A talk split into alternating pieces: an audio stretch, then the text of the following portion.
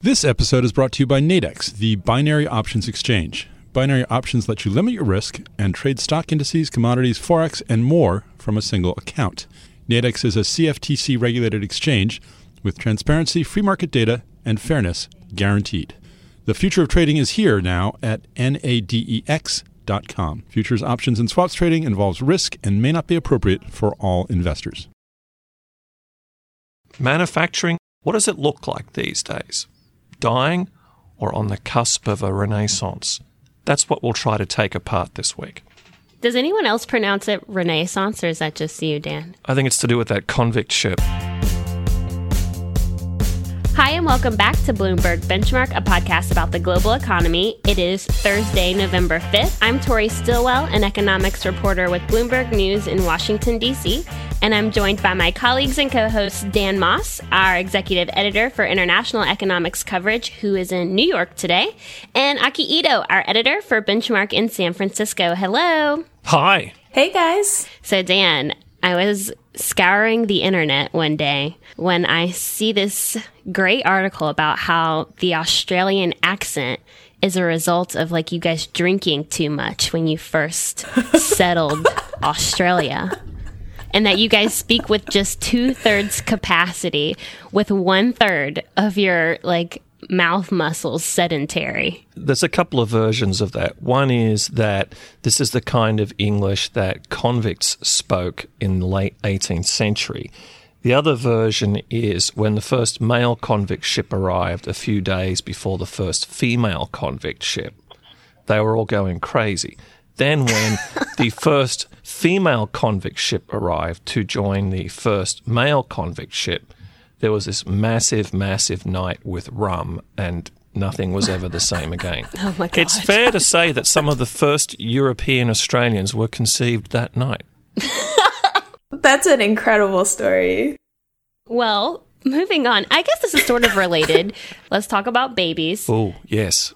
This was the first piece of news I saw when I woke up on Thursday morning last week, and I was so stunned, I think I audibly gasped. China got rid of its one child policy last week, so now Chinese families are allowed to have up to two kids. And this is a big deal because, like we mentioned in our in our China episode a few weeks back, um, our guest Kenneth Lieberthal mentioned the one child policy as part of the reason why their their population growth has been slowing and why uh, that that's fed into overall growth of their economy population growth is slowing, but what's happening with the part of the population that's in the workforce, that has, in certain age groups, already begun to contract. And it's really consistent with one of the things Ken told us that day, which is this image we've had for a long time of China as this giant, giant, giant pool of workers. It's really increasingly less true in some ways, that policy became too successful for its own good because as the population has slowed and the working age population has shrunk, wages in China actually have been increasing. And for many manufacturing jobs, it just doesn't make sense to be in China anymore. There are other places you can go. Yeah, and from my perch on our economic indicators team, the week has been dominated by manufacturing data, and that leads nicely into our topic for today's show. Sure does. On this show, we've talked in previous episodes about the stronger dollar. We've talked about China.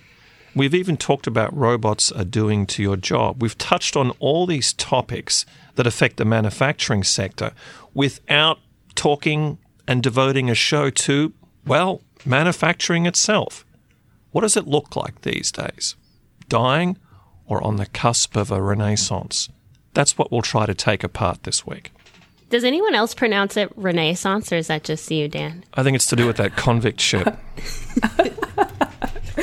well, hopefully by the end of this episode, we'll have answered this question of whether manufacturing even matters for an economy like ours, for an, an advanced post industrialized economy. I think some of our listeners will be listening to this and think, gosh, I'm a teacher or a firefighter or a lawyer or an app developer, and manufacturing just sounds so 20th century. So we'll be digging into this question as well. And we will also have a very special guest to tell us a little bit more about it at the bottom of the show, so stay tuned there. But first things first, let's run through what the manufacturing data are saying currently.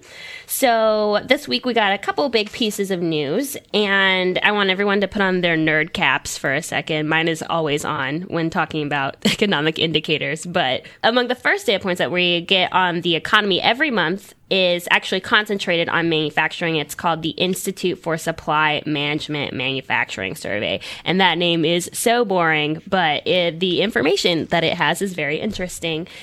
Basically, these are just comments from purchasing managers in manufacturing, and you're probably wondering what a purchasing manager is.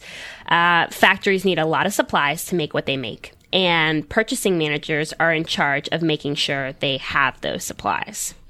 So if managers think there's going to be a pickup in demand for whatever the factory makes, whatever widgets they produce, they're going to be making sure that they have ordered more raw materials that they need to make them. If they think there's going to be a slowdown, they're going to they're going to trail off their orders for those raw materials. So these people are really at the helm of being able to monitor factory activity. So it's a leading indicator. Exactly. And the data goes back to 1941. So we've got a lot of history to work with, which is crucial for economic indicators. Every month, they mail out this questionnaire to hundreds of their members in about 20 industries. These are, you know, textiles, leather, plastics producers, and they ask them all these questions and all these like wonky things that economists want to get super specific information on. But the broad overarching index that compiles the most important parts of that survey, that's the number that we, we really like to look at first. And that index was little changed at 50.1 for October after 50.2 in September. So a number over 50 means that it's expanding, right? Exactly it's good that it's over 50, but it's basically kind of neutral. To give you guys a little bit more context, this main index was at 58.1 in August of last year, and that was right when the dollar started to go off on a tear. Um, and there's been a few swings, but for the most part, it's just been a straight line down ever since then. I think the good news about last month's number was a lot of people thought that it was going to dip below that 50 threshold, Aki. They thought it was going to dip into contractionary territory. Mm. That would have been very worrisome, but it kind of it held on. So that was actually a, a small positive thing. Right. I guess if you look at the Markit PMI number, that increased to 54.1 in October from 53.1 in September. So I guess manufacturing isn't completely depressed right now, but it sounds like it's not doing too well either. Right. And just to put this into some broader context, Tori, the Institute for Supply Management also publishes a non manufacturing index. Tell us what happened to that this month. Right. Well, so the services index is nine points higher than that factory gauge, and that's the widest differential since 2000. So that just really speaks to how much better the services side of the economy is doing compared to the factory side. Wow. So we really live in a services world, at least for this month. Right. So let's talk about how manufacturing got this way. Uh, let's start short term. How did we get here? Well, Tori, you talked about the strong dollar, right? Right, exactly. We've we've seen the dollar appreciating, and that makes our goods more expensive for people abroad who want to buy manufactured products. Right, and one of the reasons why the dollar has been so strong recently is because other economies around the world aren't doing that well. And so you see this real slowdown in global demand, and that means a smaller market for American manufacturers. And then we've also seen the energy sector kind of throw a wrench in the manufacturing industry as well. When oil prices plunge, it means that oil companies don't really need to buy more heavy equipment. They don't need to invest in more equipment to to be able to access that oil or energy or whatever they're mining for. Um, so it hurts the factories that produce that stuff. What about longer term, Dan? It's facing issues of technology, it's facing issues of cost. You know, we've got this global supply chain happening where a manufacturing company might happen to be headquartered in the United States, but the components for their product are manufactured in one country, they're assembled in a second, then shipped to a third for export. Now, that doesn't necessarily mean that American exporters are dead or American manufacturers are dead. It may mean they're not doing the manufacturing and the exporting from the US. I'm wondering why do we care about manufacturing so much in the first place if our future is in services? Part of it, this iconic grip it's got on the American imagination, you know, Henry Ford and the tremendous industrialization we saw in waves the 19th century, then again the conversion of auto plants during World War II to produce bombers and tanks and planes that became the so called arsenal of democracy. I think it's like farming in some ways. It has this grip on people's psyche, this view of how they feel about the country they're in and the world they're in. Some of this services stuff can sometimes seem a little ephemeral. Right, right. Well, and to give you guys some context, manufacturing now accounts for about 12% of GDP. In 1955, it was almost 30%. So a big drop there. But I think to help answer your question, Aki, we should bring on someone who really knows a lot more about the manufacturing industry. But first, a word from our sponsor. What do traders want? To limit risk, access every opportunity, and trade on a level playing field. Nadex binary options let you set your maximum profit and loss before the trade, so your risk is always limited. Find opportunities in multiple markets, stock indices, commodities, forex, even economic numbers, and Bitcoin, all from one account and platform.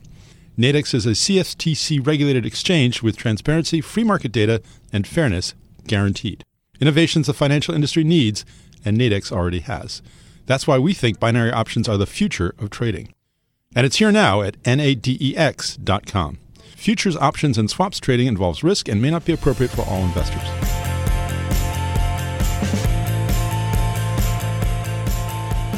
Well, since none of us on this show have actually held a manufacturing job, we have a surprise guest on the line to share her firsthand experiences. Hi, Mom.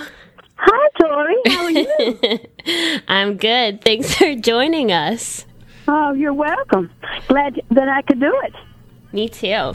We wanted to talk to you because we thought you would just have really great personal experience with the manufacturing industry, and we just wanted to learn a little bit more about it from you. So, to start, how long have you worked in manufacturing? Well, I have been in manu- manufacturing basically all my life, and we're going to say that's roughly uh, 43 years I've been in manufacturing. I went into manufacturing right after I graduated from high school. And has that been in North Carolina the whole time? Yes, it has. Debbie, you've had a number of jobs, right? Tori was telling us that you've worked at a, at a bunch of different factories before uh-huh, you actually um, started working at your current company.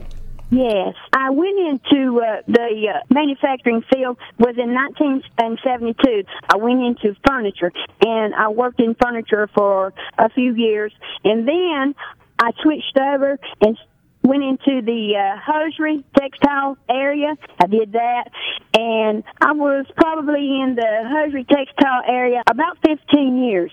Then I decided to venture out and try something different. And I went into uh, working with a, a company that did security systems. I was with that company about 13 or 14 years.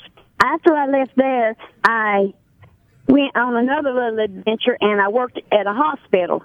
And uh, I did two uh, different things at that hospital. I, I, one area I worked in the cafeteria, and then another area is I worked within the hospital it, itself. And another area doing housekeeping and stuff like that. Mm-hmm. But then after I left there, I went in, back into the, the manufacturing field and I went into automotive. I worked there for about two years, and then now I am working in uh, heavy equipment hydraulic maintenance. So, Deb, one of the things we've talked about on this show is not just how manufacturing has changed, but how proportionally it accounts for a smaller share of the American workforce than in the past. Yes, it really does. Have you noticed that play out in your life and in the careers of your colleagues? Oh, oh yes, especially the area that Toy was born and raised in. It's a little small rural area, and Hickory, North Carolina. It is a very important part because uh, that is the main uh, source of the majority of the people's income there, especially the people my age and maybe the next generation down. That was basically the thing they done. They went to, they went to school, they graduated from high school, they got married, they they got a job, they got married, they had children.